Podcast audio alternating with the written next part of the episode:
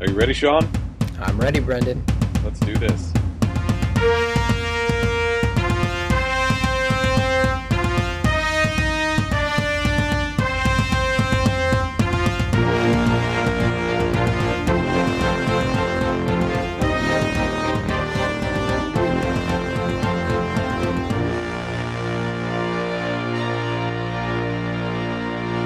Welcome to There and Back Again. And again, I'm Sean, I'm Brendan.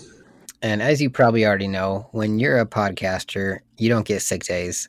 And here I am with a little bit of a migraine, and here's Brendan with uh, the beginnings or middle part of a, of a head cold or chest cold or some kind of cold here.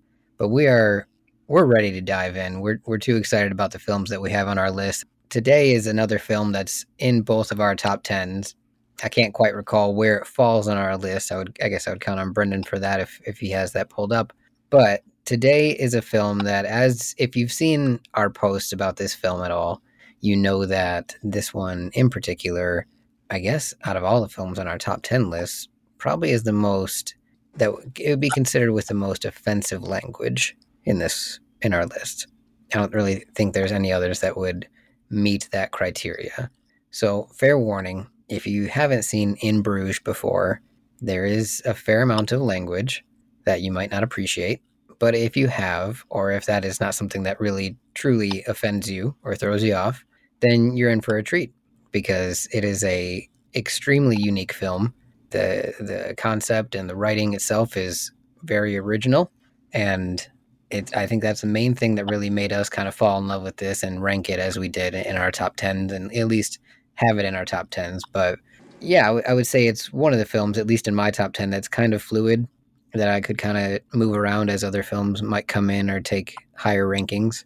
But it is it's it's such a dialogue heavy film that it's pretty much what makes it. And Brendan and I were talking beforehand on this one in particular. It it's either it makes or breaks simply on the characters delivering the dialogue well and how they interact with the script. And in this one, it just really works based on the casting. So so yeah, in Bruges, directed by Martin McDonagh. This is his first direct feature length directed film. He'd done a, a short film, I think it was called Six Shooter prior to this, which won him an Oscar. And then other than that, he's mainly been a playwright. So films that are dialogue heavy would kind of make sense for him in the way that he envisions things and sees them played out as he's mainly worked on stage. So so yeah, diving into In Bruges here, Brendan, who introduced you to this one? well, that would be you, my friend. Oh yeah. Yeah, we were we were hanging out at you were house sitting, which is not the first time that's been the story for one of our movies on this podcast. Uh, it was a different house uh, in this case, and I came over to hang out one night, and you were like, "Hey, I, this I just saw this really great movie, and I want to show you." And I honestly, I don't really remember specifically how you introduced it. If you were just like, "Hey," I'm sure that I mean for me, like all you have to say is, "Hey, there's this really great movie. You want to watch it?" And of course, I'm I'm all in. That's why we have this podcast together because we share so many of the same tastes. Which, by the way, in Bruges, for you, you have it at number five, and I had it at number six, so pretty close Um, yeah. As far as the ones that we have in common, except for, of course, Lord of the Rings, which was in the same spot at number one. So yeah, you were. We just we watched it that night at that house, and I absolutely loved it. I thought it was hilarious. I thought it was really well done. Obviously, the acting performances are phenomenal. The script is awesome. Just the, as you said, the dialogue is just so clever and so like fun and funny, but also it's not everything is just played up for laughs. You know, it's a dark comedy. There's certainly plenty of of dramatic and serious moments too, and it's it's a good balance. And yeah, it's just it's ever since then it's it's been one of my favorite films, and I feel like especially in the context of our this podcast, you know, where the idea is about like movies that you and I have have either watched together or bonded over or whatever. Like this, I feel like is maybe more than any other movie, at, especially outside of the Nolan category, at least. But you know, for one thing, because we did actually watch it together, that was at least my first time watching it. But like, there's there's nobody else that I can quote this movie with. You know, that's like I mean, there's other like Monty Python is a movie we'll do soon in my top ten. Like I can quote that with a lot of different people. You know, there's other movies or shows or whatever that I can quote with my wife or other friends or whoever. But like this is like this is a movie that you and I quote together, and like nobody else understands the references. And my wife did watch this with me for the first time when we did our rewatch for this podcast just a couple nights ago. And I think it's probably safe to say that that will be the last time that she'll watch it with me as well. And I believe that you had a similar experience when you showed it to your wife. But so it will remain just kind of a, a special movie that you and I share. That obviously it's in both of our top tens for a reason, and we'll get into a lot of the specifics as we go about it. But yeah, it's just a just a really great movie, and it's like it's one that I like. I wish more people knew about it, but at the same time, it's also kind of fun feeling like we have like a, this hidden gem that not a lot of other people know about. Right. It is really. I remember when I was when I showed it to you, I was on a particular Colin Farrell kick for some reason, and I was watching like all of his films that he'd either been lead in or minor role in there or supporting role. So I remember I was in that same like time frame. I was watching like Minority Report and The Recruit. There was something that he was in with Ewan McGregor, something about London, and then this one just kind of popped up. I remember I had seen the trailer online and just been so intrigued by by the premise, and I recognized Brendan Gleeson from somewhere else as well. And so, and I'm and I'm I'm a big fan of like trying independent independent films. Like if they if it looks intriguing and even if it looks dialogue heavy or the story looks kind of quirky, I like giving it a try because I mean you're right. It is when you do take the chance and you find that hidden gem that you can share with somebody and then it's like yours. Like it does make that film a little extra special. So yeah, it, in the way that this film holds that special place for us, I think that's kind of why it remains in the top ten is just because you know, even if it's not something I rewatch every year, rewatch constantly, when you come back to it, it's just such a there's a you know there's a warm feeling that's set with it. So it it's really it's a lot for us just to as individuals to appreciate, and that's why I think I said that if you find this film and you like it as much as we do, then you've you've really found a gem because it's it's not for everybody, and that's all right. mm-hmm. Not every not every film is, not even every film in our top ten is. So, but but yeah, so we kind of review this with every film because we have large bias and we think they should win awards if we like them. Mm-hmm. but this one in particular, I mean, this one caught people's attention because Martin McDonagh is very talented. You know, either either as a director or a writer, and so in this one, he was initially, at least by the Academy Awards, he was recognized for the screenplay, and it didn't win. It was up against a couple other unique films. There was WALL-E that was in the mix, one that was, I would say, just as unique and it was in the more of the independent film range was called Happy Go Lucky. And you know again i'm biased. I think this one should have won best original screenplay. Didn't.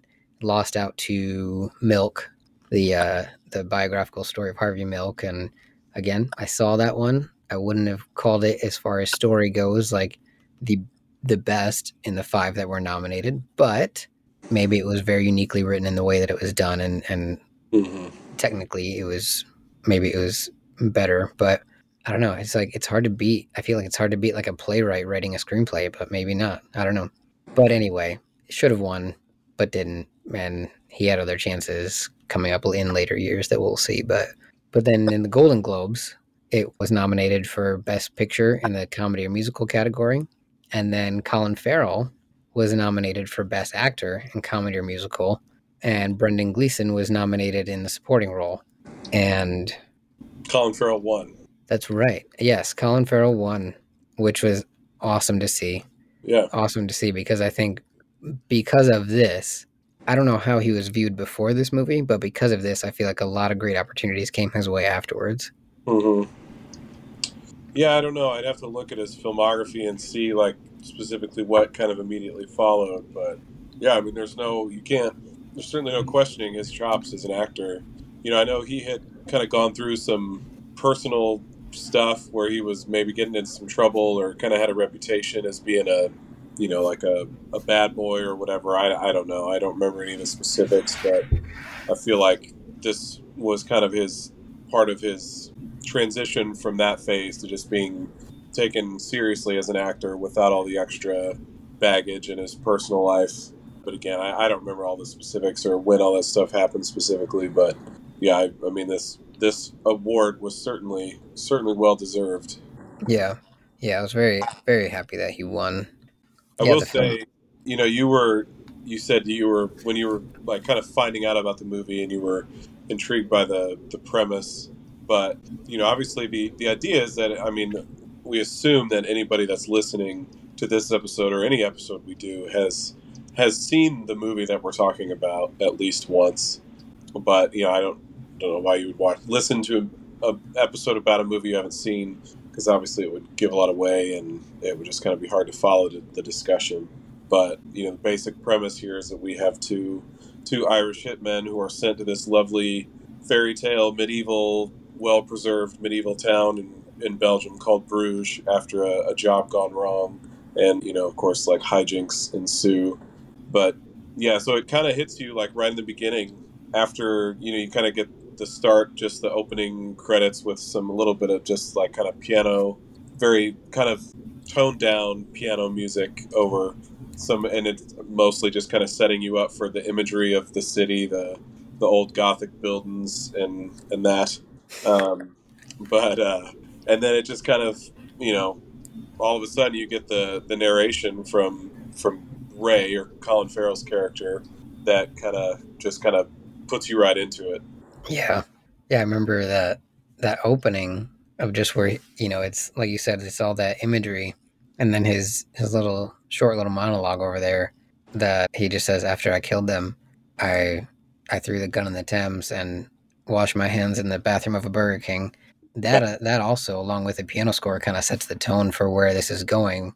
Obviously, if you don't know before you get into it, like you said, you're watching a movie about a hitman or multiple hitmen in this and that kind of life and that's Mhm. what you're going to be exposed to and but yeah that the introduction to just the title too like you know get the heck out of london and get to get to bruges i don't even know where bruges was it's in belgium yeah.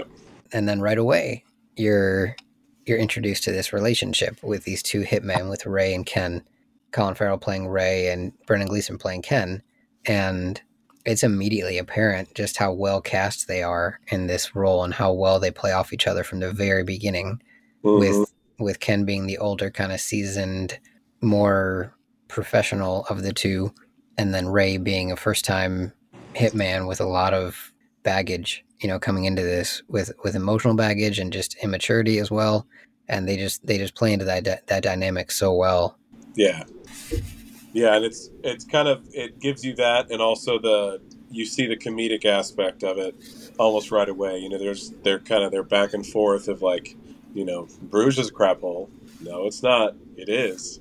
It's like we we only just got off the train. Can we please reserve judgment until we've actually seen the place? And Ray immediately, once you see him, he's like he's just kind of like a pouty child. Like the way he wears his jacket, like the collar up, and he's kind of his shoulders up and his head slunk down between his shoulders, and like he just he doesn't want to be there. And you know, first we don't understand why they're there, but you know they go to the hotel, and he finds out that they're actually going to be sharing one room, which they're not, you know, obviously happy about. And he's he's barely been there, but he's like two weeks in Bruges with you. No way. no way I'm- i'm not being funny we can't stay here Yeah. and Ken is just like, give it a chance. Like, he's really optimistic and happy. He's all like, let's take advantage of it. We're here. It's like, you know, treat it like a holiday. Yeah, and they immediately like embark on what Ken wants to do while they're there, you know. And neither of them really have an idea why they're there other than hiding out. But he's just like, let's take advantage of it. He's into the culture of it and just dives right in into the sightseeing. And so you've got that great scene of them on the boat where they're just kind of going through the canals and looking at the old buildings and that. Yeah. And and Ray's question always cracks me up. Do you think this is good? Do I think what's good? you know, sightseeing and all that. Yeah, it's just like you see like Ken's excitement at seeing like this is a hospital built in the 1100s. Yeah. The 1100s, right? And yeah, Colin Farrell's character is just not buying into it at all. Yeah. His facial expressions are so good. Oh yeah, still pouting like a child. And uh, yeah, and then it immediately, not immediately, but it kind of goes right to the another one of those. I want to keep saying iconic, but it's more of just like memorable scenes, like for us Yeah. and for anybody that's seen it. But Yeah. and it's a you know it's a it's a I don't want to say not a backdrop, but a a set piece that is referenced quite a bit in the film and used later on. But they get to this tower Mhm. where everybody wants to go in this tower. Apparently, if you're in Bruges, you go to the tower and you go to the top of the tower and see Bruges from high up, and The guidebook And, says uh, it's a must see. it's a must see. Yeah, and he's like, they get to the tower, and Ray's assumption is that, or Ken's assumption is that they're going to both go up to the top of the tower. So he asks Ray, like, "You coming up?" And uh, oh yeah, yeah. It what's what's up there? The view of down here. I can see that from down here. Ray, you're about the worst tourist in the whole world. Yeah. And then comes another line that we would have to heavily edit in order to say, but Yeah. But yeah, Ken, I grew up in Dublin. I love Dublin. If I grew up on a farm, Bruges might impress me, but I didn't, so it doesn't. So he's stuck down on the ground floor while Ken goes ahead and get in the tower. And yeah, I've, I've when we I rewatched this the other night, and when I was rewatching, I totally forgot about the ticket seller at the bottom of the tower. And he's they do this so great. I think this is so great what he does with characters here. Like there's not like one-off characters. He like brings them back in for different parts of the film. Mm, But the the ticket seller is seen here and just like clearly an example of somebody who lets a tiny bit of power go to their head. yeah. He's just the ticket seller at the bottom of this really old tower and Ray or Ken goes to pay for his ticket to get to the top of the tower and he's just pulling out all of his coins and counting them out in front of the guy and Yeah. trying to get rid of my coins. And he's just like counting them out and he's like I think it's like 10 cents short or something like that. Yep. And he's like, Would you take four ninety? Entry is five euro. He's like, Come on, man, it's only ten cents. But the guy is clearly not budging on ten cents there. Are you happy in your work? Very happy, sir. So then, once he gets up to the top of the tower, you know, he's looking around. He sees he's taken in the view. You can see it on his face, like he's loving it. You know, he's he he really enjoys being there, and it really is kind of the beginning of you know we kind of see and the themes get more heavy throughout the movie of like you know this is kind of a all the all the thematic stuff around like heaven, hell, purgatory. You know, this is it's essentially like it's this is like heaven for Ken and it's hell or purgatory at best for Ray. You know, and it's like obviously, you know, we don't know this yet, but there will be a lot of this. This is going to be like the the last place these some of these people will see, and then of course another. There's a lot of foreshadowing, like even the coins. The coins come back later in the movie, and then you know when Ken finds Ray down at the bottom, he you know holds his it does like the little finger gun and like like he's shooting him. Not mm-hmm. that at that point he has any plans to, but like he that's another bit of foreshadowing. Like that's going to be something that comes back. So yeah, and then back to Ray down on the the ground level. We get the next bit of this, you know, as you said, a memorable scene where the group of plus size Americans come and ask him about if he's been up to the top of the tower. I feel like in every like British film or Irish film, whatever, there's like some reference to like Americans who are just, you know, incompetent or whatever, Yeah, or Or- or, obese, whatever. Right. Yeah, and then, and there's definitely there's more than just that as far as in reference to Americans in this movie. Yeah. this one it's it's focusing on their their size. And Yeah. At the top of the tower. Oh yeah, yeah, it's rubbish. Says it's a must see. Well, You you, you going up there. going up there anyway. What do you mean? Look, I'm not being funny. It's a lot of windy stairs and that. What are you What is- trying to say? Exactly, am I'm trying to say? And he says something that's not very nice, and then the guy start tries chasing him around. Come on, leave it, fatty. I do love how he's like he's not even Ray's not even running. He's No, just kind of like back tracing, you know, like backtracking a little bit, and the guy Right. like can't even keep up with him, and eventually gets winded. yeah. you know, you're just the rudest man. Yeah. And then Ken comes back down, and I love the. This is like it's one of the few like gifts that you can find from this movie if you're trying to like you know use gifts and like texting or whatever, which I do a lot. Is the is the shrug that Ray gives Ken when he comes back down? It's like, what's that about? He just pretends like he doesn't know, and and then Ken has the same idea, and he's trying to be nice, but oh, I, I wouldn't go up there. It's really narrow. Screw you. Americans, isn't it? Yeah. And then, of course, that is another thing that also comes back later in the movie. We Yep. found, find out the guy did actually have a heart attack up either in the in the stairway or maybe he made it to the top. I'm, I don't remember for sure, but so it turns out he should have listened and Right. not to go up there. Man, man, if he had a heart attack up there, I wonder how they got him down. Oof. I don't even want to think about that. Yeah. As a paramedic, I'm sure you're like those windy stairs and somebody having an accident at the top. Like, Yeah, we're just kind of gonna get a crane and bring you out. But it would be a nightmare. yeah. Nightmare. Oh, but then after this, Ray gets what he wants after he's done some sightseeing and gets to go get a beer, which is pretty much all he wants to do anyway. So Uh, the first of many trips to the pub in this movie. let's go out. Out where? To the pub. One gay beer for me, or for one gay beer for my gay friend, and one normal beer for me because I am normal. This is the life. I love that delivery of the line. This is the life. This I mean- is the life. This is the life. Colin Farrell could have made a good Hobbit. Yeah, right.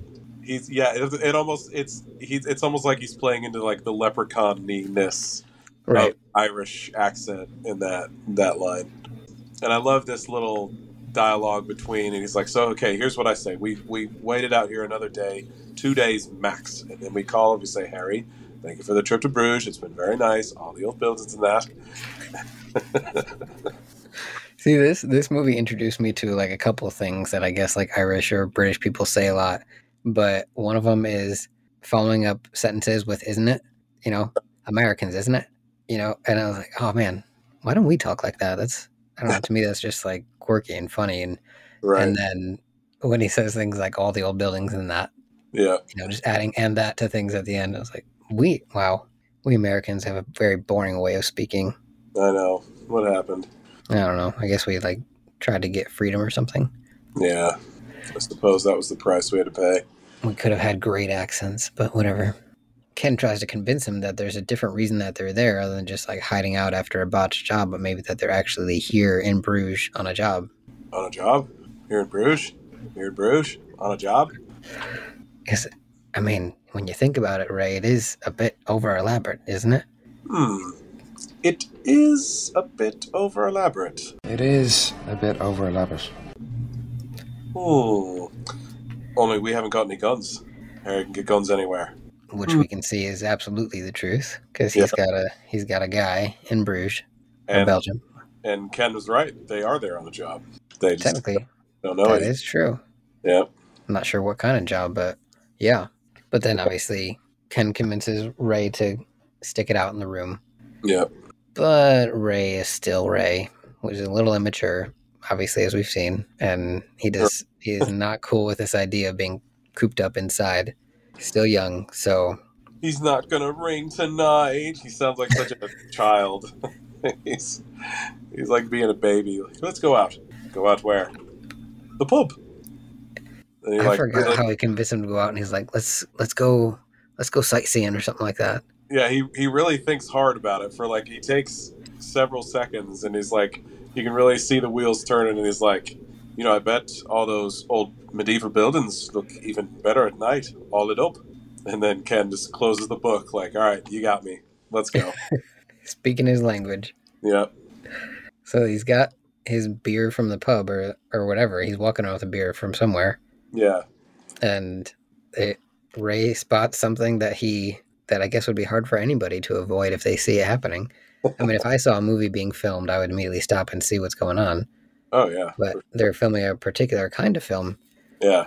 I was like, "What? Wait, what are they doing over there? They're filming midgets," which is a very intriguing. I mean, I suppose Sure. as somebody who's never seen that take place, I would be very interested to see what they're doing as well. yeah, And so he books it over to this film set, and there we are introduced to another character, which this in particular actress, I remember seeing her in the fourth Harry Potter film, where she played one of the. I think this was the only, and it wasn't the only film that she was in for Harry Potter, but she was from a different school. right. They And- were they French, the girls. I think they're from France. From France, yeah. So for the from the wizarding school in France, and yeah, so I remember seeing her name like in the credits, and then but when this movie came out and we were going to watch, it, I was like, oh, she's in this, and I just had no idea. I thought she was young from being in like in a Harry Potter film, Uh, but yeah, and this is obviously a very a much more mature role for her to be in because her character's job is selling drugs to people on film sets. Yeah. So very different for her, but immediately Ray is intrigued by by seeing her on the set and hops onto the film set to meet her. I had not seen the Harry Potter movies at that point, so this was the first thing I saw her in. And so when I saw the Harry Potter movies for the first time, when that movie came up, I was like, "Oh, hey, it's the girl from In Bruges." So it was for me, it was the opposite. Yeah, which I guess is kind of a little bit better way to be introduced to her because now you're like, oh yeah, she can probably handle going down a notch and like a little less language, but Yeah, going up, you're like, oh man, she, oh, okay, yeah, she's not too young for this. That's fine. but yeah, I love, I love how Ray introduces himself to her. Like he just acts like he's one of like the crew, just getting some coffee in the in the craft services tent, and then his first question for her is, "What are you filming midgets for?" Which he's still like stuck on that this idea of filming midgets. Like midgets is just so interesting to him. yeah. He goes on this whole thing about how a lot of midgets tend to kill themselves, and he goes on to mention like two or three different people. One of whom, at least, I think, was in like a true, like true story. Like they did actually commit suicide. Sadly, Mhm. uh, the one from the Time Bandits he, he keeps mentioning. Yep. And then Can't, can't think of his name. Yeah, she says, you know, he, he prefers to be called a dwarf. And so, like, you see what it, see my point? Everybody's calling you midget when you prefer to be called dwarf. Of course, Yeah. you're to your head off. And he's going through his list, and it's who else? Ah, it's not the R two D two man. He's still going, which he's not. Actually, that was Kenny Baker, Yeah, originally played R two D two, but he passed uh, in 2016, I think. But he's obviously he's left the company of Ray at this point. So obviously, okay, so now we got this character. Just got Chloe, who Ray is thoroughly intrigued with, wants to take her out, even offers to take her out on a date, and she simply just drops her business card for him. So. how cool. Very cool. So Ken's on his way back to the hotel, and now we're introduced back into this character that keeps coming up through the stories. This hotel manager, I think it's Marie. Is it Marie? Yeah, yeah, Marie. And and while they've been out, what happened? What they didn't want to happen ended up happening. Harry called. Harry, Right. their boss, the guy Yeah, who hires them for their hit jobs. They're supposed to be just laying low, staying in the hotel room, waiting for him to call. Right. Not visiting film sets with a bunch of midgets on them and Right. going to the pub or sightseeing at all, even really. But obviously, if, if Harry was there, he would have gone sightseeing. So Yeah, it was supposed to be part of the point. Part of the reason Right. why going there is for the sightseeing. But, yeah, it's a fairy tale town. Yep. But yeah, so Marie tells him that she's got a message from their boss, or at least, or tries to stop him and tell him that he's got a message. Uh, Mr. Blakely. Yes. Yes? No. No, Mr. Cranham. No. No. Yes. Blakely. Yes. Mr. Blakely? Yes. No, Mr. Cranham. No. Yes, Mr. Blakely. Yes. I there was one time where I was watching this movie, and like, I rewound that part like several times. It was just it was making me laugh so hard the way that he he does that, and then her face after you know after all that, she's just like, "You got a message," and the message, the voiceover for the message by Ralph Fiennes as Harry is just so perfect. Mm-hmm. Can't even bother trying to trying to like repeat it. Mm-hmm. Number one, why aren't you in when I told you to be in? Number two, why doesn't this hotel have a voicemail so I don't have to leave a message with the receptionist? Number three, you better be in tomorrow when I tell you to be in, or there'll be hell to pay. I'm telling you, Harry. Harry. Oh, yeah, the sign off of Harry. It's so quick. Uh, I mean, Oh. it's exactly like how the character would deliver it, but Ralph Fiennes you right delivers it so perfectly. yeah, And I and I love I love how the whole how Marie just like wrote it down word for word, yeah, right. you know, and so they're reading it as if it was, it was him actually saying it. Yeah, and so obviously now now Ken's got the full weight of that on his mind. Definitely he's not going to go out again, like like they had said they already weren't going to. So he's he's resolute on that. But Ray is really pumped now because he's got a date and he wants to come back and share that with Ken. But by the time he gets back to the hotel room, Ken's already either halfway asleep or wanting to be asleep, and Ray's just being again loud, immature, crass. he must have he must have hit the pub before he Oh, for sure. He's, he's like, Ken, you'll never guess what. And then he's like, oh, except I forgot to take the contact lenses out. So then he turns the bathroom light on, and Ken's just getting so annoyed. But then he talks about however much he had to drink, like six pints and seven bottles. Seven bottles. But And guess what? Ken, He's so proud of himself. Ken, you'll never guess what. I got, What? me- got a date. Happy for you. Happy for you. Now, will you turn the light off, please? Got a date with a girl. The girl, yeah. The Belgian film business. Belgian film business. Yeah. I forgot even how the scene even actually changes, but the next morning they're at breakfast and Ken Ray comes down, just still excited from his night before, getting excited for his date. Yeah. And Ken shares the note with him from Ray. And he's reading through the message, you know, sitting there at the breakfast table. And again, this is more such great from Colin Farrell his facial expressions while he's reading the note from Harry or the message from Harry is just so so well comedically played. It's hilarious. Yeah. And he, and he pretty much like he voices like the the reaction from like the audience as if we were reading that because he goes he's reading through the note and he finally gets done. He's like, "Geez, he swears a lot, doesn't he?" Yeah. Which is ironic because all of them swear a lot, of course. Right. Yeah. Yeah. His his that line reading is is great. So then they have the you know they kind of come to a compromise that you know Ray wants to go on his date, which he did already say. He's like, well, really, only one of us needs to be in the room for Harry to, to call, and he's got a date. So then Ken's proposition is that in the morning and in the afternoon, we're going to do what I want to do. And they, of course, they talk about striking a balance between culture and fun. And Somehow, I believe the scale is going to tip a bit more towards culture than fun. yeah, But so he agrees. He wants his date so bad that he decides to go out with Ken on his little sightseeing, tourist attractions, and whatnot, which there are plenty of in Bruges, apparently. I've never been. Really want to go now. But castles and cathedrals, churches, old buildings, and that. And so they're in this basilica, which apparently is well known or famous for the fact of having a vial of Jesus Christ blood in it dried blood that occasionally liquefies during moments of great stress. Yeah. the there's the time when before he says all that, you know, Colin Farrell is like sitting off on his own in one of these chairs and he's just like kicking the chair in front of him is like being super loud and then Ken's like, Get over here and as he walks over he's like dragging his feet. He's again he's acting like such a child.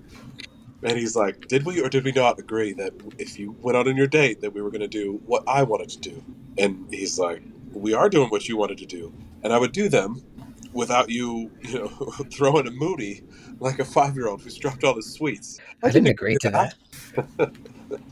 I love that word, like throwing a moody. That's another one. I gotta, gotta use that more often. Yeah. And then there's like, I'm gonna go up to to touch the the blood or whatever. It's like, Are you coming? Do I have to? Do you have to? Of you have course you don't have to. It's Don't Jesus Christ, but of course you don't have to. Of course you don't have to. So he doesn't. You you can tell, like, you know, pretty soon we'll learn exactly what the backstory is. But he's very uncomfortable being in a church. hmm You'll soon find out why.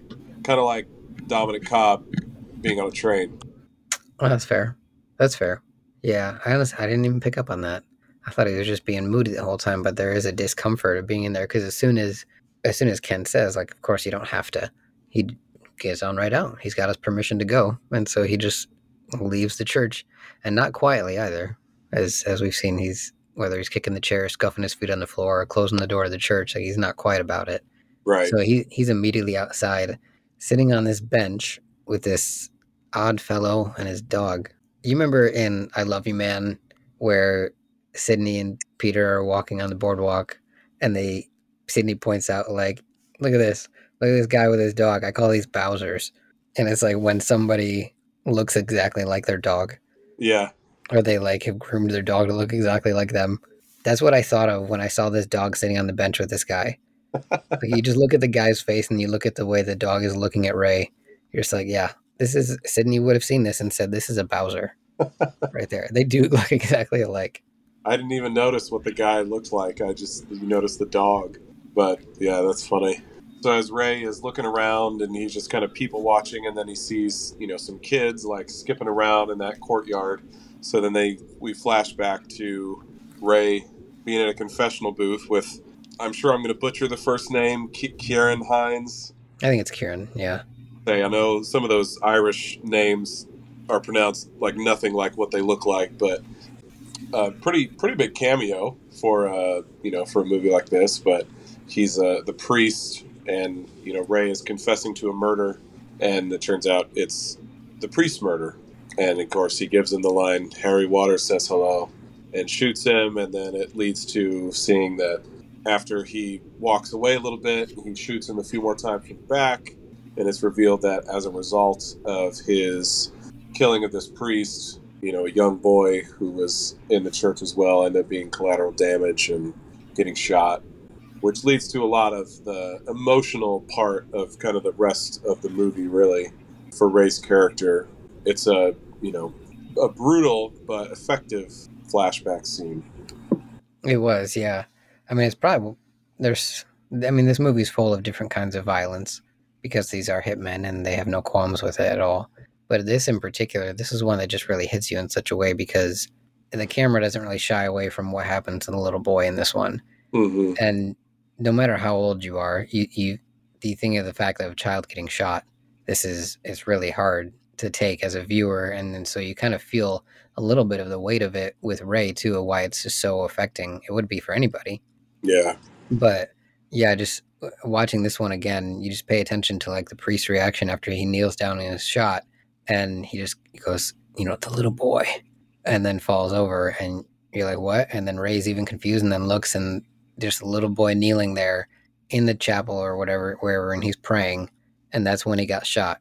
And then you see like as he falls over, you see the note in his hand, and Yeah. it's just like increases the sadness even more. The little boy was just praying there, like confessing, you Yeah. know, and he's trying to to repent. He, he's there being repentant in this little chapel, and the little things he's got written on his note are like repenting for being moody, repenting for being bad at math, repenting for being sad, yeah and just like man, this this little boy, this, this probably was the sweetest little boy, and he immediately recognizes that. But we see that Ken. So I don't know like what their relationship was prior to this. If Ken was like a mentor to him at this point as a as a hitman, and this was his first job on his own, but Ken was kind of like in the background, just like there in for the getaway or like hmm just to make sure the job got done. But just from like an above view, we see that like Ken's just kind of like standing over the priest and the little boy, and Ken or Ray is standing over, him, and then Ken just like pulls him out so that he doesn't get caught, obviously, because gunshots have gone off. But yeah, he, he's he's the one that got him to Bruges, obviously, right after. right. Yeah my my guess is he's kind of a you know looking after him because it is his first job. We know that for sure.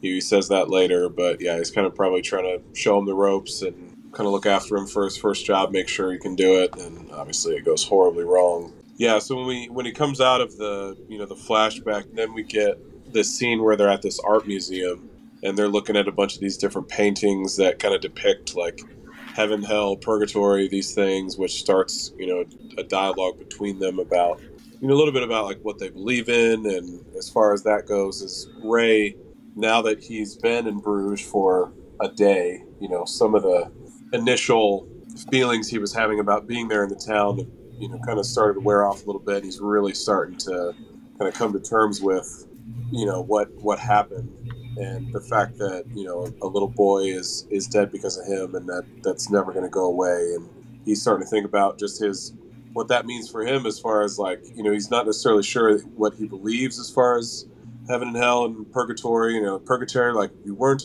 you weren't really bad but you weren't all that great either. And so you know he's asking ken what he believes and he's just really starts to get really upset about what happened. And this is one of those i think if i'm thinking of the right right time that he like really kind of has a, like a, a breakdown hmm when they're on the bench here i know it happens again in the, the park scene later on but like just like a really another really great performance by colin farrell It, it had to be one of the things that really truly won him that Golden Globe. yeah over everybody else. Like it was in a in a film that's filled with so much comedic dialogue and comedic scenes in there. this is a good a good turn that really just kind of shows you his range. hmm You know, he gets he gets there's a bit of jokes, he gets upset, he gets annoyed, and then he breaks down and cries. And it's just a it's a well it's a good exposure for Colin Farrell's range of acting right there. Yeah. And within that conversation, there's a reference to if Ken has killed anybody good or something in, in his time of being a, a hitman or anything. If he's, and so he references a story where somebody came at him with a bottle just in self defense, but he also had to defend himself because he come out with a bottle. That's a deadly weapon. So, Right. you know, what are you going to do? And he shot him down. And that's the only other time. That's the only time he can think of where he's ever killed anybody that could have been good or doing something good. So, Yeah. So the the the hint there is that while they are hitman, is that everybody that they've killed have have deserved it for whatever whatever reason. You know, I Right. always assume I don't I don't know that it's ever specifically stated, but you know, I was assume that the priest that Ray killed in his job was probably doing inappropriate things, you know, with with kids. But maybe that's just you know might not be you know whatever. I'm I might just be totally making that up in my mind, but it's pretty easy to assume. yeah, obviously there's a lot of history with that, unfortunately. Yeah. And of course, then the you know this is like the bottle thing is another bit of like this comes back a little bit later on. Which there are, I mean, there's several different parts of this that just keep coming back later on. Yeah, Even if it comes back once, like I think that I think that's one of the great things about the story and the screenplay as it plays out is something that's mentioned just like as a one-off in a conversation ends up being an actual significant part of the film later on. So after this, Ray finally gets what he wants, and he's on his date, or he's going on his date with Chloe, and they're at this restaurant and trying to get to know each other. He makes a horrible joke about Belgium and chocolates and children, and thinks he's offended her, but she was just messing with him the whole time. And she gets up to go to the bathroom, and she blows smoke in the smoking section. Which you know, if you're in the smoking section, you should probably expect smoke being blown in your face. right. But she accidentally, I, I feel like accidentally blows smoke in somebody's face, Yeah, and that man takes an issue with it yeah. A man who sounds like he's an American, very much. which doesn't doesn't go over well with Ray. Right. And it's like, and he's like, he says it's you know it's unbelievable, and I love again just the the the facial acting for Colin Farrell in this scene where he's like he he wants to engage the guy, but he also kind of knows he should just leave it alone. But then finally, he's like, "What's unbelievable? You talking to me?" He's like, he pauses, even though he knows he should just hit the guy, and says again, "Yes, I am talking to you. What's unbelievable?" I'll tell you what's unbelievable. It's your girlfriend or whatever. Her blowing the smoke in myself and my girlfriend's face. This is the smoking section. I don't care. It just goes into this whole thing and like, we shouldn't have to die just because of your arrogance. Oh, isn't that what the Vietnamese used to say? What the Vietnamese? What are you? What are you talking about? Doesn't make any sense. It, yes, it does. The Vietnamese. It's like it. He's obviously again. He thinks because he's American that he's somehow like responsible for America's role in the Vietnam War, and obviously a lot of Vietnamese people did die because of America's involvement in that war or whatever. But I just love the way he's like, "Yes, it does. The Vietnamese." Like saying it again in, in a more high pitched voice is going to make it make sense to the guy. So then he obviously gets upset and just punches him. Says, "That's for John Lennon, you Yankee." And then the girl, the the girlfriend, tries to come at him with a bottle. So a bottle, don't bother. And he he punches her too. And then Man, course, right on he time, Chloe comes back from the bathroom at that point. Yeah. I would never hit a woman other than self defense. She came at me with a bottle. Came at me with a bottle. The Which Ken- Vietnamese. Ken was right. If someone comes at you with a bottle, it's just self defense. Yep, It's a It's a- deadly weapon. right. I mean, I, I have no idea if that woman would have had any effectiveness with that bottle, but she tried. So Right. you got to defend yourself. Yep. And he drops her hard. Yeah. She's immediately out, or both of them are. So Tell me, how sane? That's for John Lennon, you yank. A bottle. Now don't bother. But I love, yeah, I love how I guess it does catch up to him later. But they just walk out of the restaurant in that scene, and he defends himself to Chloe, and she assures him that they're good, they're fine. So then it goes right back to Ken, who, after making his agreement with Ray, he's on his own in the hotel room just waiting for Harry's call. Yep. And he's just watching this old black and white film, which I had no idea what it was. I had to look this up, but apparently it's a film called Touch of Evil by Orson Welles, which honestly, I, I'm probably, I don't know if I'm one of like the few in this world, but I don't think I've ever seen a movie by Orson Welles. I Hmm. know who Orson Welles is. Uh huh. His m- most famous one Citizen Kane. Citizen Kane. There you go. And there's I know there's references to something Rosebud in there, Right. but I've I've never seen Citizen Kane in my life. You should watch The Third Man. The Third Man. Orson Welles. Joseph Cotten. Okay. I have not seen Citizen Kane, but I, Third Man is very good. Okay. Third Man coming up. It's Yeah. on the queue. I don't know if he directed it or if he just is one of the actors in it, but yeah, definitely worth checking out. And I'm sure Citizen Kane would be too, but Yeah. I think I actually tried to watch Citizen Kane and fell asleep once. See, that's what I'm afraid of. Like, I I don't want to make assumptions about it, but I do know that it is a very lengthy film and that it uh, has been described as a bit self indulgent. So Yeah. I don't know. We'll see. We'll give it a try someday when I'm not bored and able to stay awake for it all. So, regardless, it's a film by Orson Welles called Touch of Evil, and in the film there are po- apparently like a lot of allusions or scenes that depict somewhat the painting The Last Judgment, which is seen in the art museum when Kevin and Ray are, or not Kevin, Ken and Uh-huh. Ray are discussing purgatory and, and heaven and hell and stuff. So Uh, there's a, I, I, I guess I just like sometimes when they do this, like if there's something that the character's watching and it's actually somewhat relevant to the actual plot of the movie that they're in, you know. So I mean, he chose Touch of Evil for a reason. It wasn't just like, oh, just have him watching a black and white random film.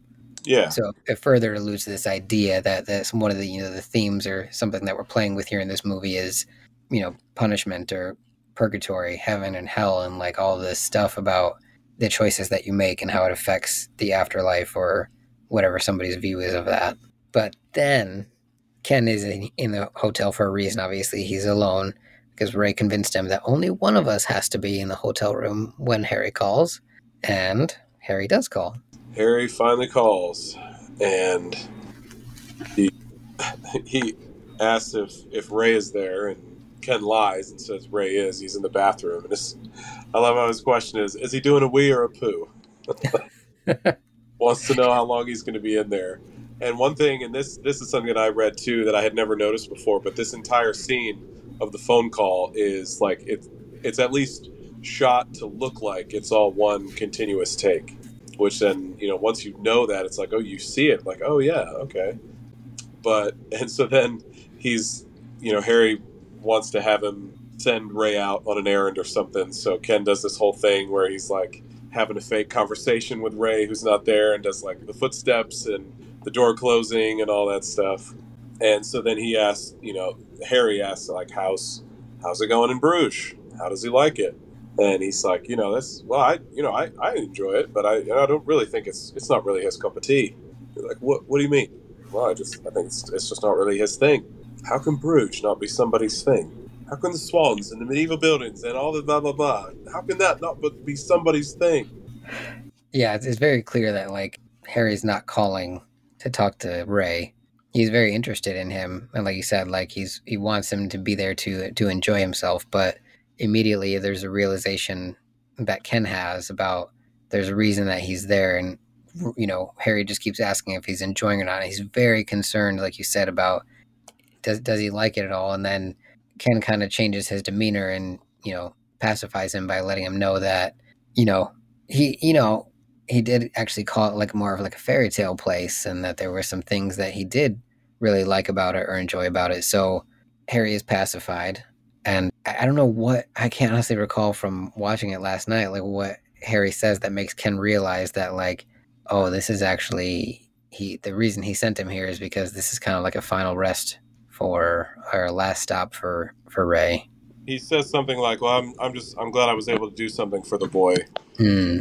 Glad I was able to do something nice for the boy before, you know, before he went, or something." I mean, he says that exact line later, but it's something similar. And yeah, you can just see the change in Ken's face when he realizes, you know, what they are on a job here in Bruges.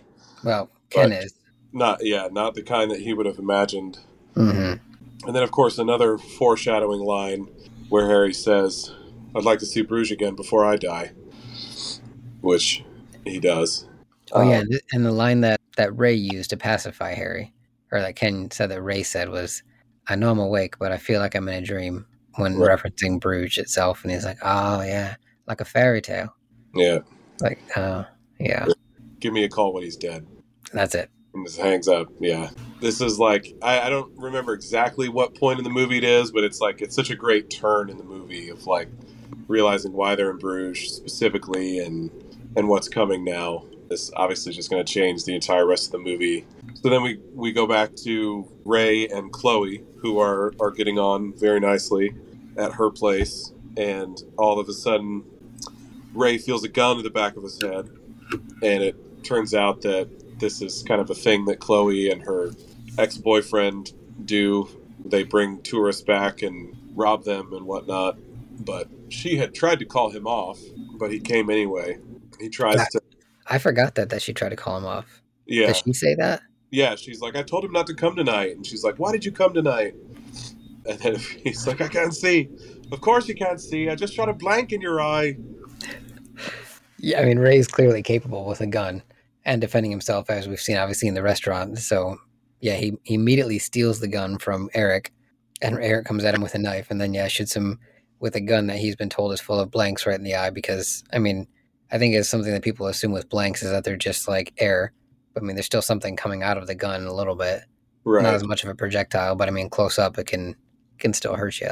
Yep.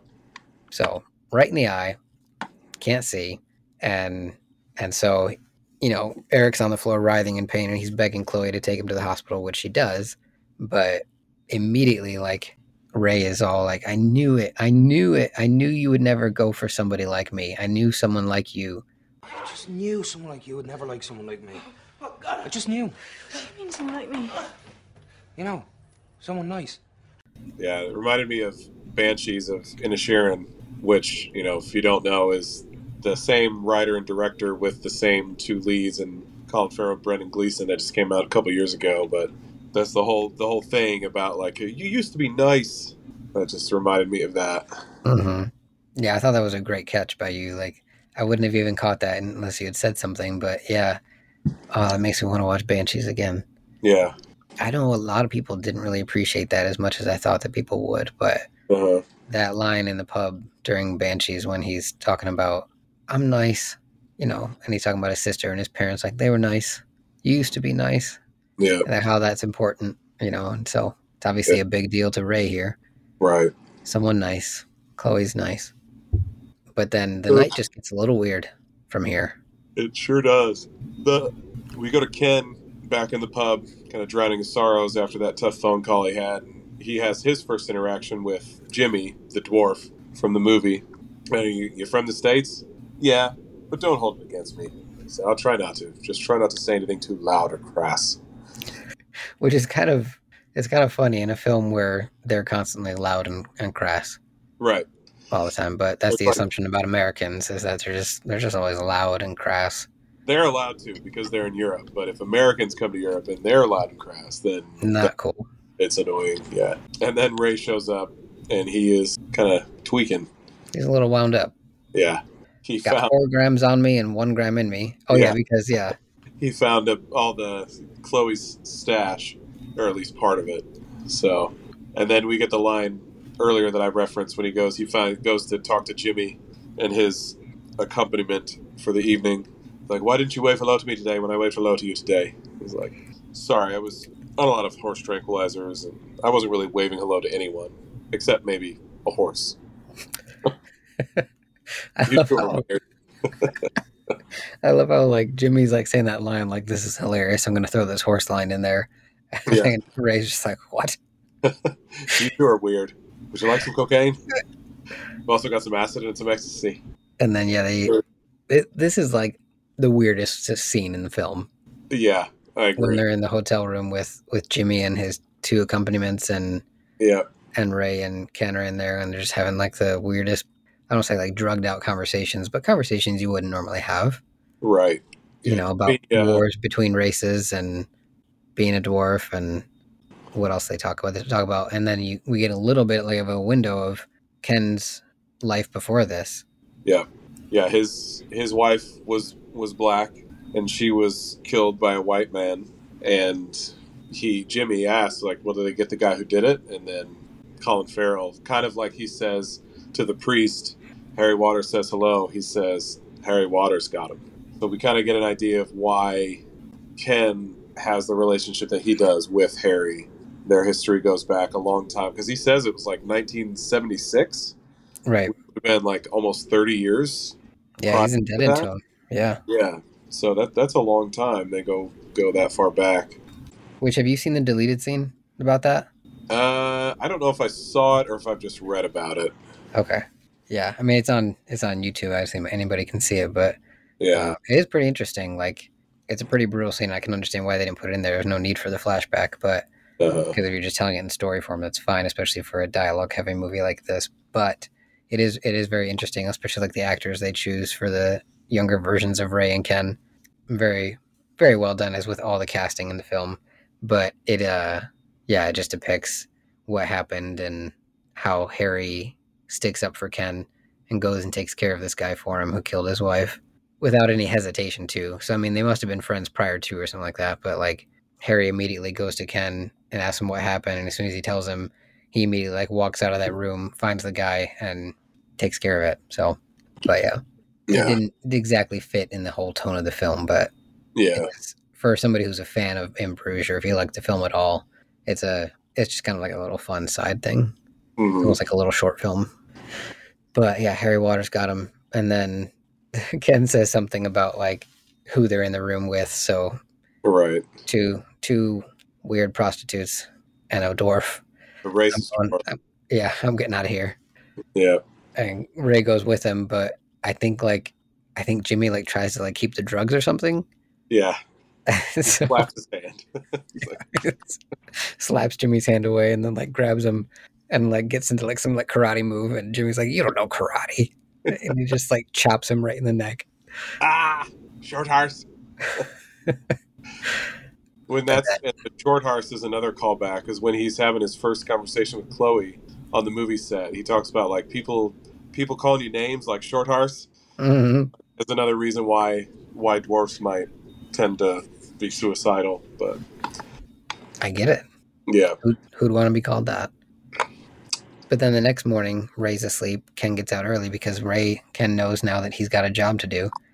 He doesn't want to upset Harry at all because, like I said, we've said he's indebted to him for something. And so he heads out while Ray's asleep to go see a fella named Yuri. oh Yuri, such a great little side character. Yeah. so he's, this is uh, the ammunitions and gun supply that Ken or that Harry's hookup is in Belgium, and uh, he's got a whole plethora of guns for Ken to choose from, and so they're just having just like this silly, weird conversation. This Yuri guy is just kind of this easygoing dude who's got a bunch of guns, and Yeah. he's like he he asks. I love how he asks Ken like, "You are going to do it, right?" Mister Waters would be very upset if you didn't do it. Of course, I'm gonna do it. You know, there's a lot of great places to hide out and some park. The Canung- Koningin Ast- Astrid Park. Yeah. I had to look it up. A lot of these uh alcoves in the park. You use this word? Alcoves? Alcoves? Yeah, sure. Alcoves. Are you sure this is the right word? Alcoves? Like, yeah, they're kind of like nooks and crannies. Yes, nooks and crannies. Yes, better than alcoves. He's just so hung up on the the alcoves or the nooks and crannies. He just one reminds me of one of those guys that you'd get like caught up in a conversation with and just like, dude, just stop talking. Right. yeah, but, but I love how excited he gets. Nooks and crannies, yes. yes. Nooks and crannies, yes. Perhaps this would be more accurate. Nooks and crannies rather than alcoves. Yeah. Uh, So he's got the he's got the gun now that he didn't have before. Yep. to obviously complete the job that he doesn't want to do. He's obviously bonded with Ray. He's got a lot of sympathy towards him based on the conversations they've had and the the amount of remorse that Ray has, Yeah. which I don't even yeah I don't even know if Ken or if Harry's even thinking about. He probably is, but Ray is definitely not okay with this job that got botched. He's not just looking for getting onto the next thing. Yeah, I don't think it matters to Harry whether he's remorseful or not because it's like one of those things like it's not going to change the fact that he he killed a kid Right. accidentally or not. But and of course, in the meantime, Colin Farrell or Ray also has a gun now because Yes. the gun that Eric tried to rob him with with the blanks, but he found some actual live rounds. And he said something the day before where when they were on the bench. He said something to Ken about like about how the boy won't be around and like he Probably can't best if I'm not around too or something. yeah, something like that. And then, you know, Ken's like, don't even think like that. But that was kind of the first hint that Ray might be having some some suicidal suicidal thoughts himself Right. to rid him of the guilt he's feeling over what happened. So then we get this next scene where he's he's sitting on the park bench and Ken Well, wait. If you rewind a little bit before that, Ken was at the hotel, and Marie tells him like your friend went out earlier and was acting very strange for your friend, right, and gave her a bunch of money. 200 euros for the baby, and then yeah, it was went off, and so obviously Ken knows kind of a bit of a hint on like where to go look for him, probably Yeah, in the park or something. Right. He's kind of sneaking up on him, and you get this the great shot of like he's coming up behind him, and you just see Ray from the back. And as he holds the gun up to shoot Ray in the back of the head, and then all of a sudden Ray puts his own gun up to the side of his head. So instead of killing him, he stops him from killing himself, which of course comes back later in the conversation with Harry. But Right. uh, he's like, "What are you doing? Nothing." He just it's the Tucks the gun back. I love the way he says it, like nothing. She's like, "Oh, you were gonna kill me." He's like, "No, I wasn't." He's like, "Can we go somewhere and talk about this?" They're like sitting on the playground structure.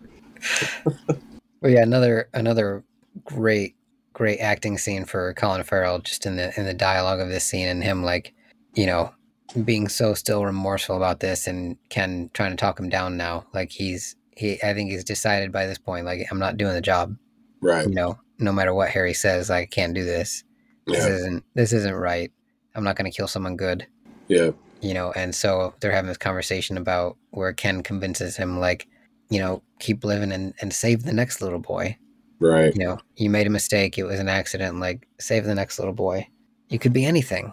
What am I going to be? A doctor? You need exams. I think it's it's it's a good like you know when he says that save the next little boy it's like he's you think he's talking about like another like literal like child but he could also just be talking about Ray himself. Like you know yeah, save save yourself. You know go and turn your life into something better. Get out of this life and go just be free.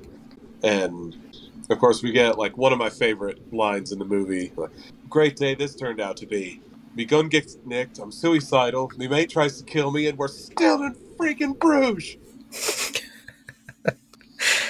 But not for long because Ken puts Ray on a train out of Bruges, and I forget where he's headed to. yeah. But um, one thing from that conversation still in the park I wanted to mention you talked about his his emotional performance but one of like the the specific lines he says you know Ken says something about like you're a dead man. He's like I want to be a dead man. Are you missing something? Mm, like- one of my favorite parts of that that performance just the way he says that but yeah, yeah when they're he's on the train and I don't I don't think they say where he's going because Ken says he doesn't know. Mm, wants to know. You know, he's just getting on a train going whichever direction and calls Harry to let him know he did not kill him. And we get, again, one of the great single lines of dialogue in the movie. yeah, We we finally see Harry for the first time after the I love the cut from like he hangs up the phone and then all of a sudden you're on you're on Harry's end. And Yep. like, oh, this is Harry. And he starts, you know, obviously smashing the phone because he's really upset.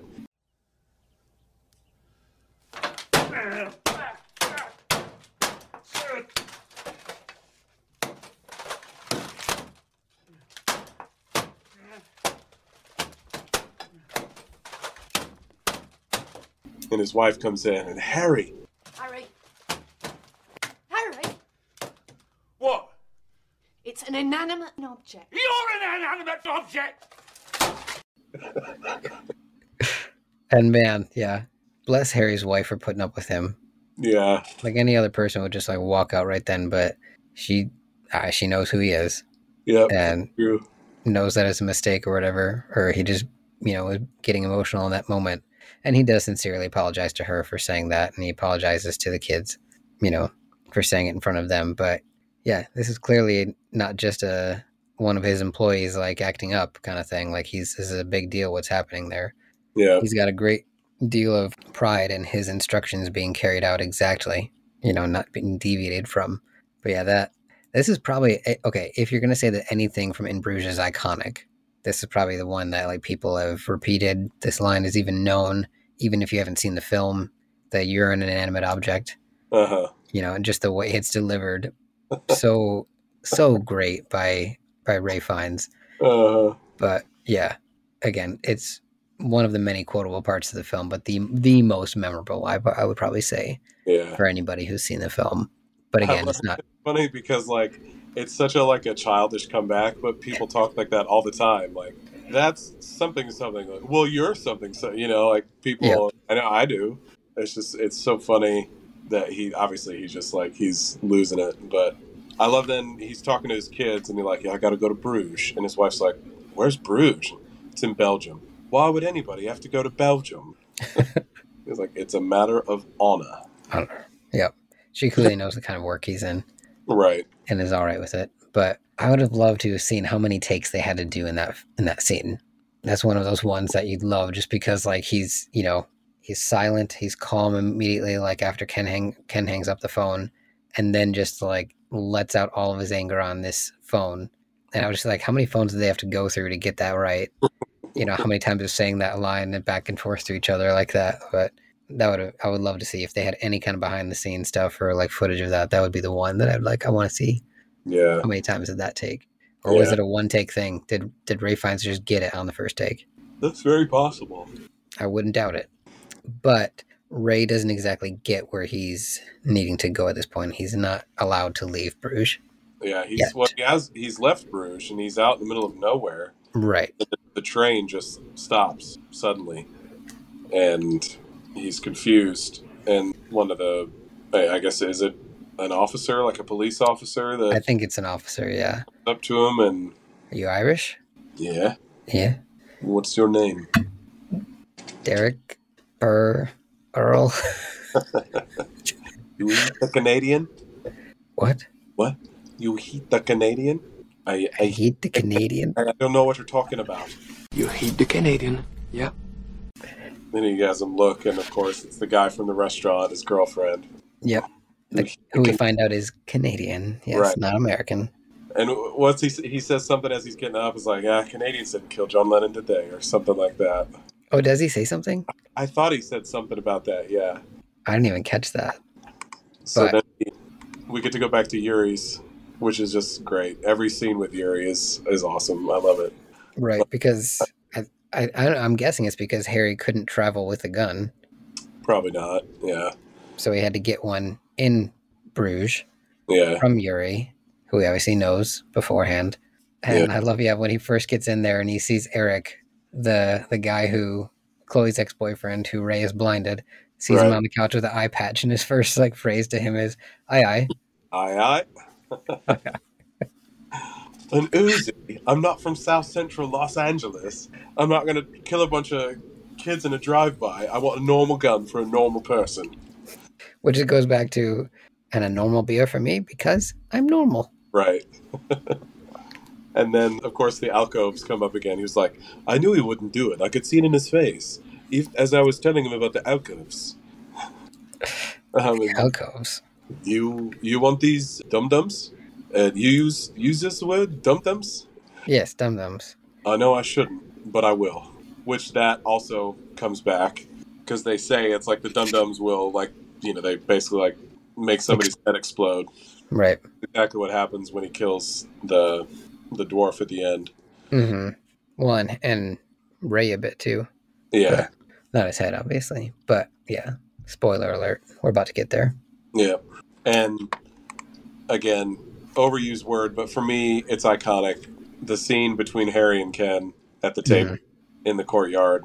There's so many, so many great quotes, but obviously the the issue of Ken not only having failed to kill Ray, but also the fact that he stopped him from killing himself. like, so did it, did, when I called you, did I say Ken? Can you please? Can you be the boy's psychiatrist? No, I said, can you? I, I want you to blow his head off. He's like, I'm suicidal. You're suicidal. Everybody's suicidal. We don't all just go go around going on about it. Right. He's like, But so we were in the we were we were gonna in the we were in the park. Wait, wait. You were in the park? you stopped him from killing himself. Oh, this gets worse. Let me get this wrong. Not only did you kill, not only did you fail to kill the boy, but you prevented him from killing himself. We should have solved my problem. We should have solved your problem, which sounds like we'd have solved the boy's problem. It wouldn't have solved his problem. The boy had to be let go. And he talks about his principles. Yeah, like if I killed a kid, I would blow my head off on the spot. I wouldn't hesitate. On the spot. This is again more foreshadowing. Yep. And then we get a little bit of exchange where Ken tells Harry his real feelings about him, even though he respects him and Right. is indebted to him. He recognizes who he is, and what kind of a person he is, Yeah. and uses a particular term we won't use on this show. Right. But No disrespect, but you're a not very nice word. yes, you'll always be. Yeah. And then he says the thing about his kids. Like, Insult my kids. That's going overboard, mate. I retract, retract it. it. tonight." But then obviously he he knows what Harry's got to do, obviously because he's disrespected Harry's instructions, and so he knows he's there to also kill him. Yep. So let's not do it all here. Yeah. I'm not gonna have a shootout in the middle of a thousand Belgians, am I? Well, You might. are Yeah, when you get to the actual shootout. right. So they go to the tower, and the the the friendly ticket taker is or whatever is still there, and he mentions that it's closed early because an American had a heart attack at the top of the tower the day before. Hmm. So, obviously, as we already alluded to that earlier, they should have should have taken Ken, Ken and Ray's advice and not try to go up the tower. So then, as you said about the, the the employee letting his little bit of power go to his head, he does not speak very kindly to Harry and keeps pointing in his head. The tower is closed this evening. Understand, Englishmen? And I love Ken's face. It just kind of like raising his eyebrows, like, "Oh boy, you are in for it now." And Yeah. he certainly was. And yeah, Harry takes care of that, and they get their passage to the top of the tower. Yep. And uh yeah, they have a nice little scene, nice exchange at the top of the tower where Ken, you know, has his kind of his moment at the top and observing the town and you know, tells Harry that like he puts his gun down and tells him, I'm not gonna fight you, so whatever you came here to do, go ahead and do. But I'm I'm not gonna fight you anymore. I'm done. Yep. It's like I, I understand what you have to do, and I respect it totally. And he's like, So am I supposed not not supposed to kill you now because you've made that nice little speech or whatever?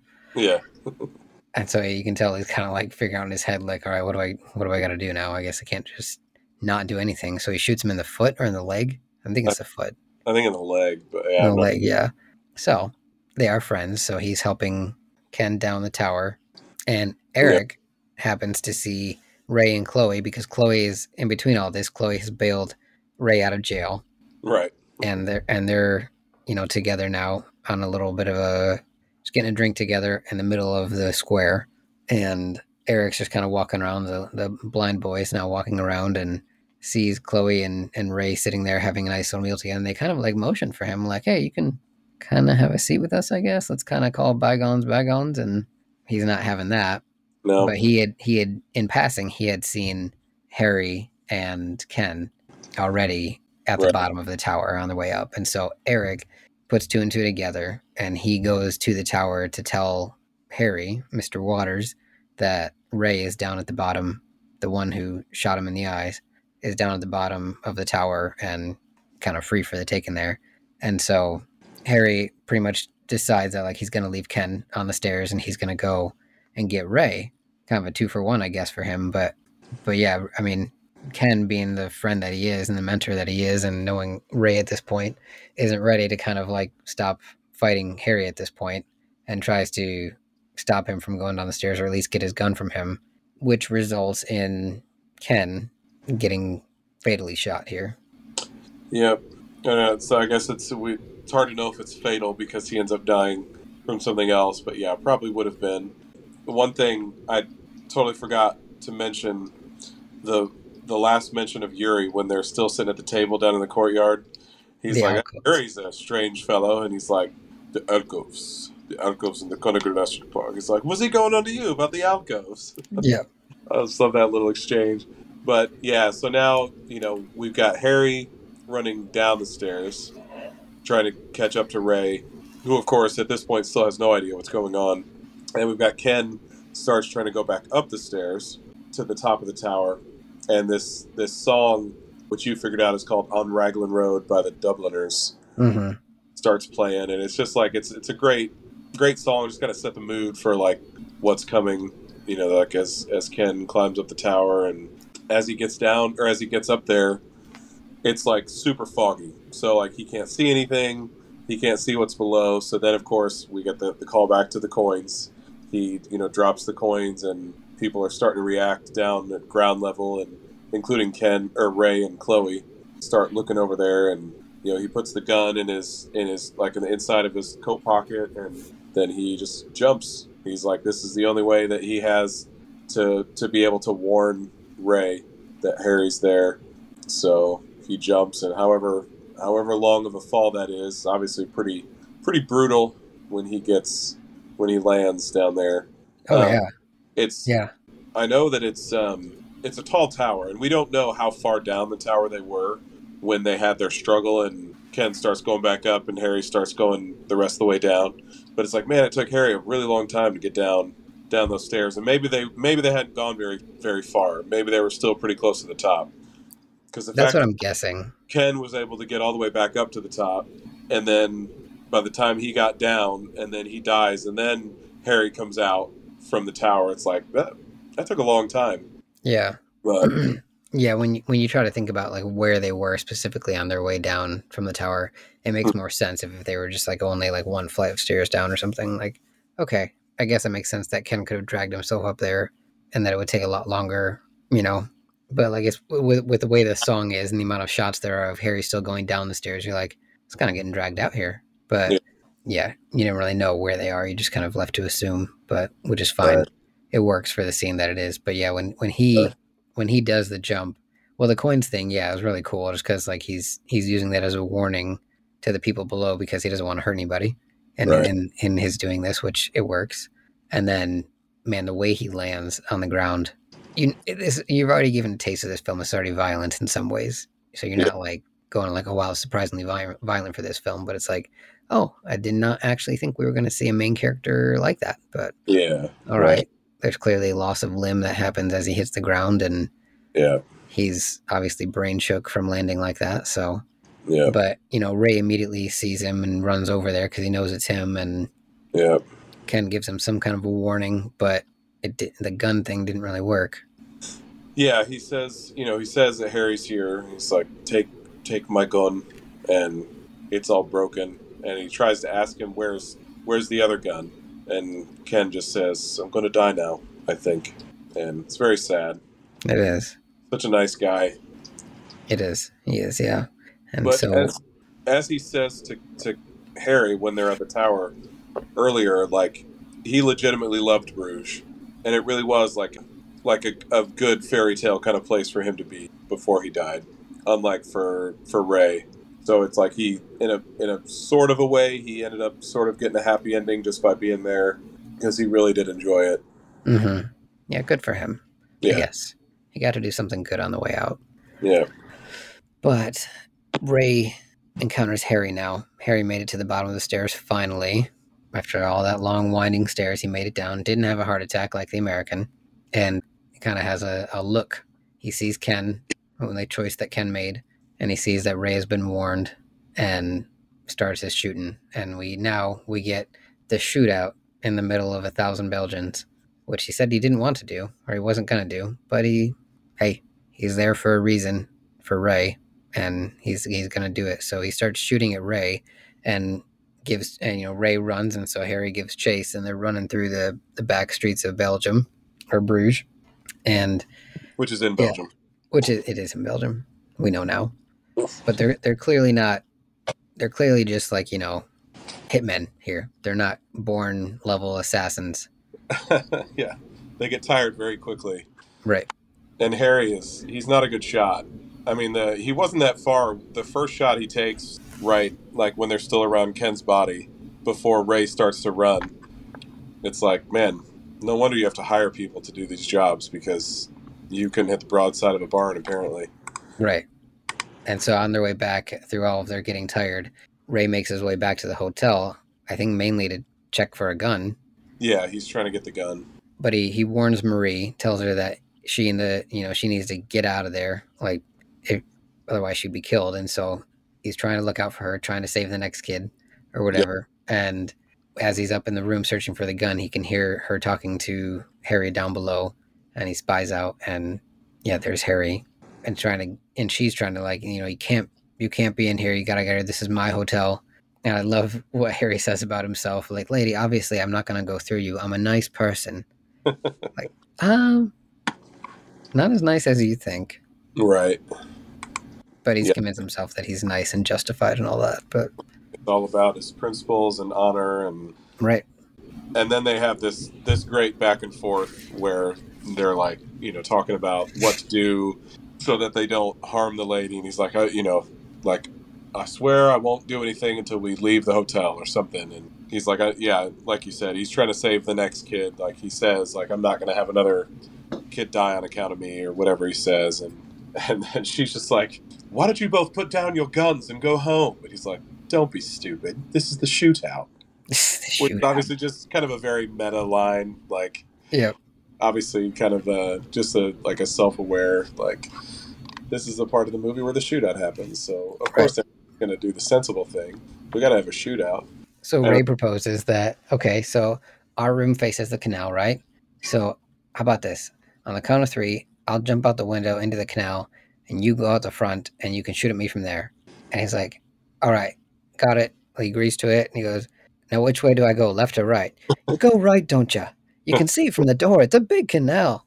you go right don't you i love that Uh, It's like, all right, all right. I've never, I- I don't know if he says like I've never been here before or something like that, but I've only just got here. yeah yeah So they, they, you know, through all their back and forth, they figure out what the count is.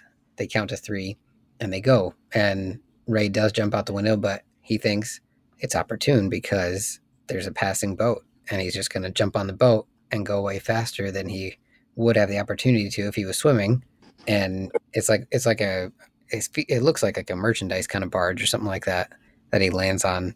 Yeah. And he's just sitting on the roof of it and telling the driver to keep driving. And harry comes out to this little balcony this overlook and can see ray on the boat from there. And ray's convinced himself that like harry's a terrible shot. He's not going to be able to hit me from there. Yeah. So he's just kneeling on this boat like getting ready for him to miss him. But harry takes aim and he's not such a terrible shot as he was before. And he i don't know if he was aiming for ray's head but he still hits him regardless. Hits him just kind of like right in the abdomen or like I'm guessing below the heart still but like in the abdomen. Yeah. And it's one of the dum dums i think and yeah Yeah. goes right through him which he's lucky the or the the, the boat driver is lucky it didn't hit him the way it went right through him. Right Oh especially gosh considering what happens with the next few shots that go through right So Yeah, he so gets off the boat and he ends up finding his way to that movie scene, which Jimmy had invited them to come watch earlier. And so there's the costumes and stuff people are wearing. It's a lot more just kind of that same imagery with like the art they're looking at earlier with like the heaven and hell and all that stuff. all the weird animals in that Yeah, yeah. So we see Jimmy sees him, starts walking up to him. Harry catches up and shoots him. What at least I think two or three more times. almost four i tried to count Yeah, I tried to count because I wanted to see if it was as many shots that Ray had taken at the priest, but I think it's less. okay. It's like one shot less, but anyway, it's like similar to that kind of like behind the back shots, Uh huh. you know, Yeah. but goes right through him. So he does. Yep. And then he he goes down and he says the little boy, and Harry says, "That's right, the little boy." And then Harry can see Jimmy is on the ground, and we don't we don't fully see him yet, but you know Ray like crawls to him, and it it looks like a little boy, and you can't quite tell that it's a dwarf, like an adult dwarf, because thanks to the dum dums, his head has pretty much been blown completely off. Uh, So Harry thinks that he has killed a kid in the same manner that Ray killed a kid, and their that failed job. So then he's like, "Oh, I see, the little boy," and he puts the gun in his mouth, and Ray is trying to tell him that no, it's not, it's not actually a little boy. And he, but he says, "You've got to stick to your principles." And as he said on the spot, blew his head off. on the spot. Thought he killed a, killed a kid. So he I mean, does stick to his principles. Yeah, you got to give it to him. Sticks to what he says he's going to do, Yep. which probably is why he gets so annoyed when people don't stick to what they say they're going to do. Right. Yeah, so we got Ray, obviously. He's not completely dead just yet. We're kind of left wondering what happened, but he's being picked up and carried through the town or carried through the set of the movie by paramedics, which you had plenty of experience doing before. He's being carried through, and we get this another, just like the movie started, we get a short little monologue by by Ray, kind Yep. of saying like there's there's a Christmas tree somewhere in London that's got presents underneath it that'll never be opened and I would love to go there and apologize to the mother, and I would take whatever punishment she gave me. But then it came to me that maybe this is all that hell really is, that he's in it already, the rest of eternity spent in Bruges. And I really, really hoped I wouldn't die. I really, really hoped I wouldn't die. It was just like a such a poetic way for at least dialogue wise for the film to end. You know, it's one of those endings where you're really sympathizing with the main character and their plight and they've kind of come into, you know, this good emotional and realization arc of their life based on these events and then you don't really know if he lives or dies. Yeah, it's you know we recently covered Inception, and that's a very famous, well-known, ambiguous ending. So it's kind of like another one of those. It's just ambiguous. You Yep. don't know. Is he going to die? Is he not? Is he already? And It's kind of like I feel like part of how that last little segment goes as he's being carried into the ambulance like all of a sudden marie is there but she's like just really calm just kind of looking at him standing over him. Mm-hmm. but then like chloe shows up and she's like crying and really upset. So like Right. that like is even what's happening in that moment totally real? Or is some of that like in his head or like what's what's happening there? But yeah it's interesting. Right. It, it, it kind of made me play with the idea of is like is Bruges actually purgatory, you know, and and is is Ray in this scene like now being allowed to leave purgatory, right you know, or something. I don't know if that's what he was doing with this with his imagery and stuff, but yeah, I thought it was very, very, very hitting, very well hitting way to end the film. yeah I would like to think that he survived, but I don't know. It would be fine. It would be kind of fitting if it all kind of came full, full circle and this is where he passed. But based on the amount of shots that he took and where he took them, I would think that he probably didn't survive. But Yeah, I'm wondering like where's the where's the closest trauma center to Bruges? Like how how far does he need to go to get to a trauma surgeon to yeah, I know. give him I mean, that- any chance of surviving that? The only reference we have to a hospital is the one from the 1100s that Ken Yeah. sees, but it's probably not still operating. Yeah, I don't think so. Yeah. But overall, I mean, you get to the end of this film, and like you said, like last night, like, why do you like this one? You know, there's, it's it's hard to describe to people, and. And it's not. I think as we said before at the beginning of this, it's not for everybody. There's Right. a lot in it that people could not like, but there's a lot in it that you could too, and I think a lot of it has to do with the the very well done dialogue, the the way that the characters carry that dialogue, and the different themes throughout, and how you know, I think this has a lot to do with the writing, but the way that things are referenced and then brought back, the way that characters are shown once and then brought back, like Mhm. it's just very well played out in this one, you know, contained town of Bruges. You know, and Yeah. it's just it's a very good setting and and I think it all just works together very well. So, yeah, I would I would hesitantly recommend it to people even though it's in our top 10. there would be times where I was like, I feel like I have to get to know somebody before I say like, you might like this. Yeah. I wouldn't just flippantly recommend this film. totally. Yeah, and that's a. I mean, there's a reason why. You know, this has been one of my favorite movies for over 15 years, but my I my wife only just watched it for the first time two nights ago. Is because like I I knew that she probably wouldn't like it, but Right. it's like you know, okay, just for once because we're gonna cover it on the podcast. I was gonna watch it anyway, so like have her watch it with me, just so we can say, all right, she's seen it now, and I don't think she'll ever want to watch it again. But yeah, it's you just you kind of have to know the person, you know their taste in in movies and stuff to know whether like do I think this person would like this movie, and it's definitely not not for everybody. No, But no, but I'm but I'm glad that we still kind of hold on to it. oh yeah, and, and that we revisit every once in a while. But it's a it's a good one to to rewatch and revisit and to enjoy it for what it is. To really enjoy it for what it is. So I can totally understand if there's a lot of people who listen to this podcast and are like, I'm not really sure I want to take a chance on that. We get it. We get it. But if you did, we truly hope you enjoyed it. That you enjoyed just like our different takes and our attempts at accents and talking through all of the quotes and you know the best parts of this movie are the quotes. So I hope that you've taken away at least some that you can use in life and many gifts that you can get from this one as well. So we do we truly appreciate you joining us. We thank you so much for sticking with us through this one and all of our top tens. This top ten our top ten list will really kind of be coming to close here, I feel like, within the next few weeks. And then we've got a whole amazing schedule of films to to go through as well. We're really excited about the next few months here. And I I mean more than just a few, I feel like we've planned out quite a far in advance. So oh yeah. yeah, we've got some great ones coming your way. But thank you so much for joining us. We are truly glad that you are here with us. Here at the end of this podcast.